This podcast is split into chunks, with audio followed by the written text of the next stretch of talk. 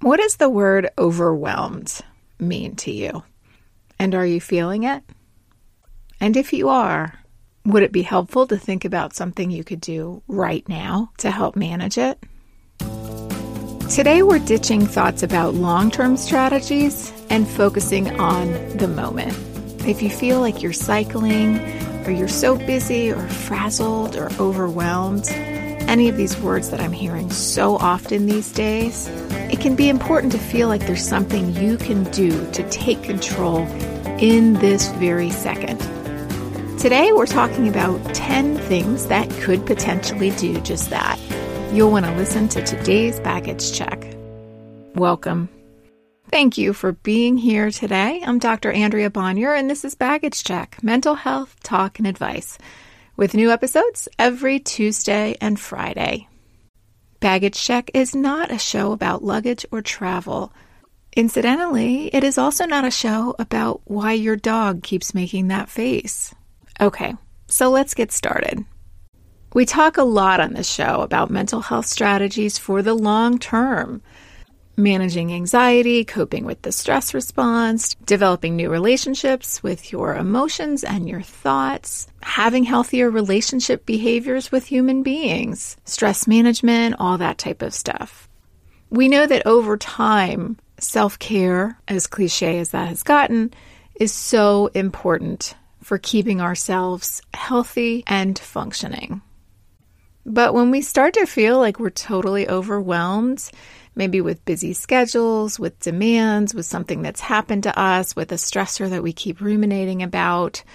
Sometimes the long term healthy strategies are just too much in their own right. It doesn't feel like the right time to say, well, yeah, I know I should get some exercise, or yeah, I know my sleep's been a problem. Tell me something new. So, what I wanted to focus on today were some things that got away from the long term plan and maybe helped you feel a little bit more autonomous in the here and now in terms of taking control.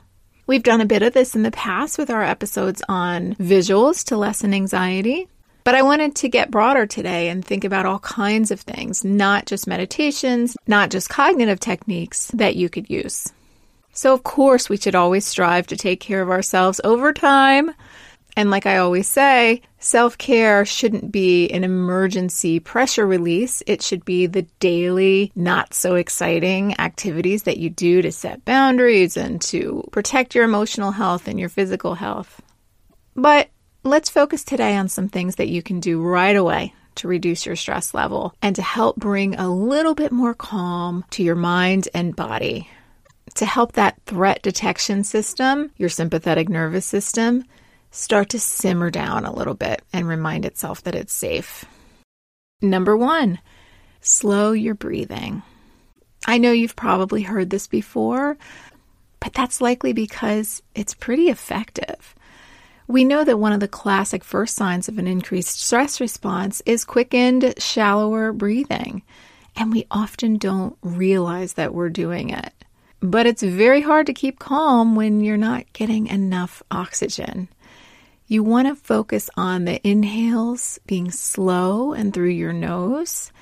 If possible, see if your belly expands so that you can really know that you're getting the deeper breaths. And an even slower exhale out through your mouth. You can challenge yourself to increase the length of time you spend on each breath and watch your belly expand as you go. Let the air truly fill you. Now, there's all kinds of techniques out there with specific names, box breathing, 478, all these different things. The most crucial part of all of that, no matter how we count or no matter what we call it, is that the breath is being slowed. Okay?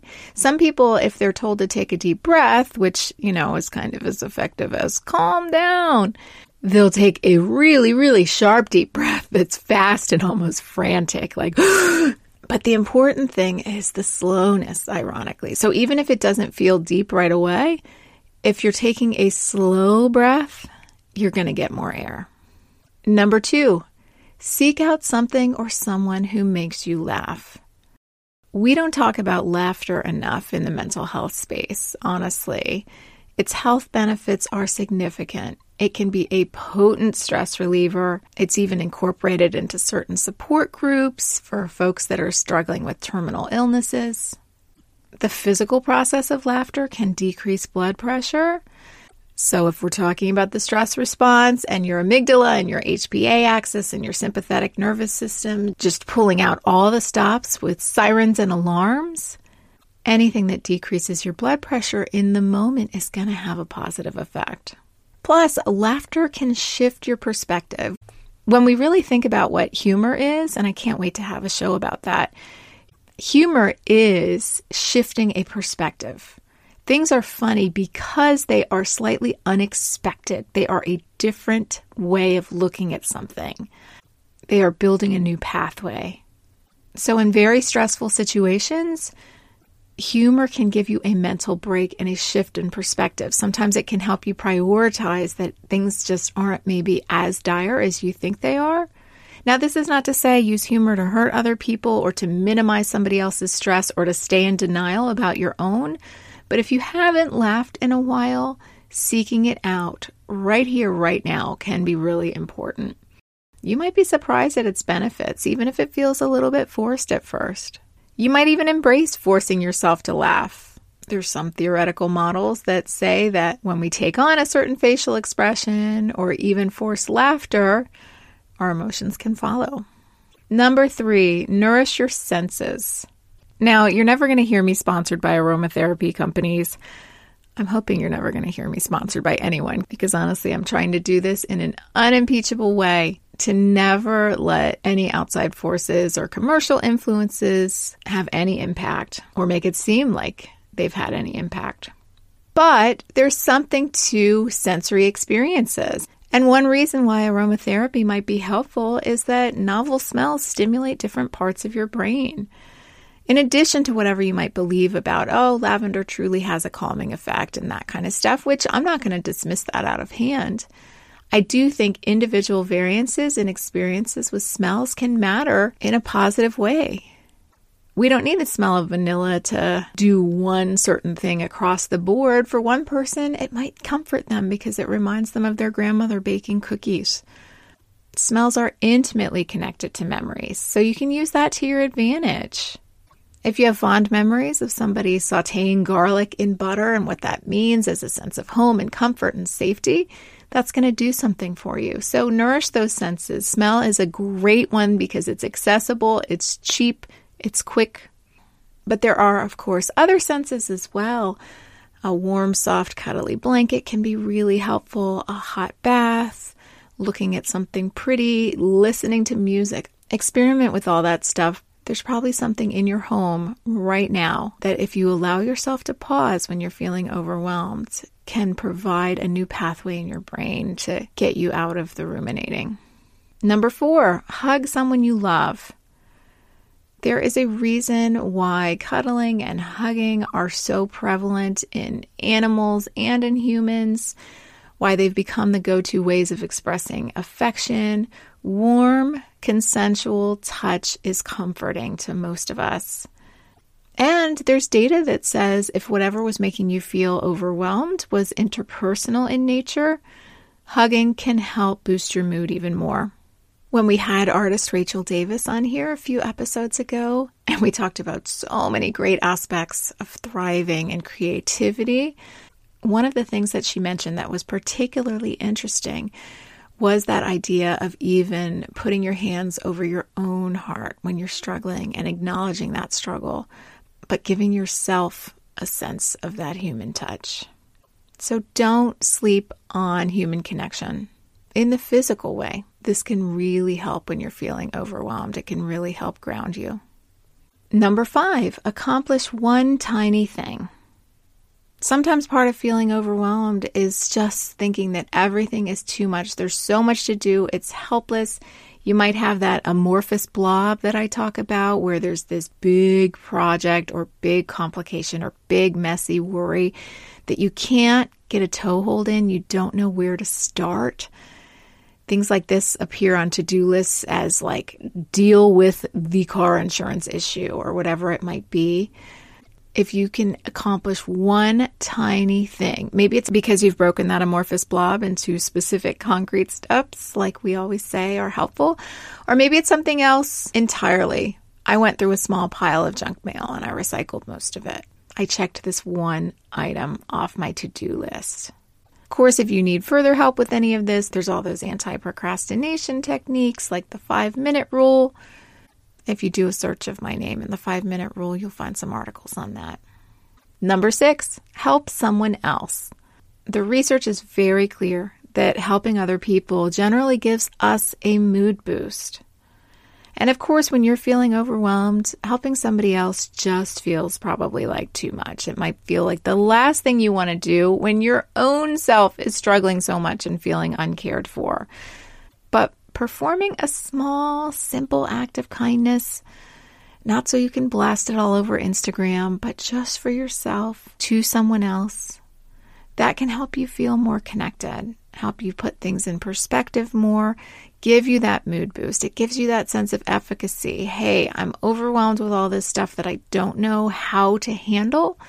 But one thing I can do is maybe make a stranger smile and say thank you when I hold the door for them for a longer period of time than would normally be the case. Or when I send a simple supportive text to another friend. It can be small, but the small stuff matters. If we're talking about feeling overwhelmed, that's the accumulation of lots of little small things. So when we add a little light in that accumulation of dark, it can make a difference. Number seven, write your feelings down. I've talked at length on Baggage Check about how labeling our emotions tends to make them easier to manage. The data backs us up on this. And this is part of why confiding in others about what you're going through can be helpful. But even if you're not involving somebody else, merely labeling your feelings by writing them down, typing them out, drawing a picture, it can often give you perspective, make you see things more clearly, make things more manageable. And this is why journaling can be so helpful. This is why some people rely on lists just to get a sense of control. And again, you're not trying to overly take control of things that can't be controlled, but you're trying to give yourself the perspective that things have a shape, they have a structure, they're manageable, that you can move through them. And the stuff that feels totally unmanageable, you can at least acknowledge your emotions about it. Number eight, express gratitude. We've talked about gratitude here before and how there are myths about gratitude, but when you take a stance of gratitude, even when it feels like the universe is raining on your parade, perhaps especially when it feels like the universe is raining on your parade, that can improve your emotional well being. Go back to our gratitude episode if you want to hear a deeper dive into this. I know it might feel hokey to summon feelings of thankfulness when you're really upset and things are awful that are happening to you. But as we've talked about, gratitude need not mean that you're glad that everything bad has happened. Instead, it's about being willing to see that whole picture, to recognize that the light coexists with the dark, to embrace the beauty in the mess and recognize that even though you wish this thing wouldn't have happened, you can lean in because that's part of having a full life. You can show up for it because that's the gratitude for life in general, being willing to embrace it all. Number nine, visualize your safe place. If your sympathetic nervous system is on high alert, it can be hard to convince your body that you need to relax. But one potential way to do so is to visualize a place that feels safe and calming to you, even if it's a fantasy place where you've never actually set foot there. This helps our parasympathetic nervous system do its job of calming down the stress response. If you can close your eyes and place yourself mentally in this safe space, what does it look like? What does it sound like? What does it feel like? How would you describe it? Slow your breathing. This can really help remind your body that you are safe. And this is not woo woo type of hippy dippy stuff. No offense to the hippies out there. I have plenty in common with you. But this is part of trauma treatment too. Because when the body goes into a post traumatic response, like we see in folks suffering from PTSD, the body really convinces itself that it's still there or that it's returned there. It's that visceral memory, that automatic nature of going back to the trauma, that intrusive flashback that is very, very physiological too. So, on a smaller scale, when your body is feeling under threat, the idea of convincing it that it is safe, reminding it that it's safe, can be helped along by visualizing a safe place. Truly. And finally, number 10 get some fresh air or some nature or some sunlight. I know this seems like something that you've heard a million times before, but getting outside, even for just a five minute walk, can make a difference. It's a sensory shift.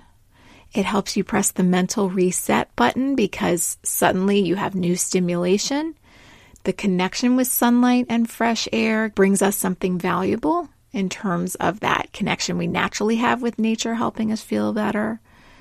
If you have any symptoms of the seasonal subtype of depression, which we've talked about on here in terms of winter blues, you're particularly prone to the damaging mental effects of a lack of sunlight. And this is why daylight is crucial for you, but even for most of us, connecting with nature. I'm not saying you're going to hike the Appalachian Trail tomorrow, but I am saying getting some fresh air, smelling a proverbial flower, there's a reason why that saying about stopping and smelling the roses got into our vernacular. Soaking up the sun for just a couple of minutes, or maybe even just smelling the rain, that can provide a mood lift. We know that it can. And greenery, as I've said on here before, even in the form of houseplants, has been shown to have a calming effect. So if you're feeling overwhelmed right now, you're not alone. But I hope that these 10 things gave you a starting place to think about what you can do. Remember, the mind and the body are working interchangeably. So, whatever cognitive techniques you are using, look out for how your body is feeling as well. And whatever physical techniques you're doing, try to observe your thoughts in a non judgmental way. Try to label them. I'm having the thought that this is helpless. I'm having the thought that this is just too much. Being compassionate to yourself and focusing on your senses. It's a great place to start when you're feeling overwhelmed. So here's to a bit of a pause for you today. Thanks for joining me today. Once again, I'm Dr. Andrea Bonior, and this has been Baggage Check with new episodes every Tuesday and Friday. Join us on Instagram at Baggage Check Podcast Give us your take and opinions on topics and guests. And you know you've got that friend who listens to like 17 podcasts? We'd love it if you told them where to find us. Our original music is by Jordan Cooper, cover art by Danielle Merity, and my studio security, it's Buster the dog. Until next time, take good care.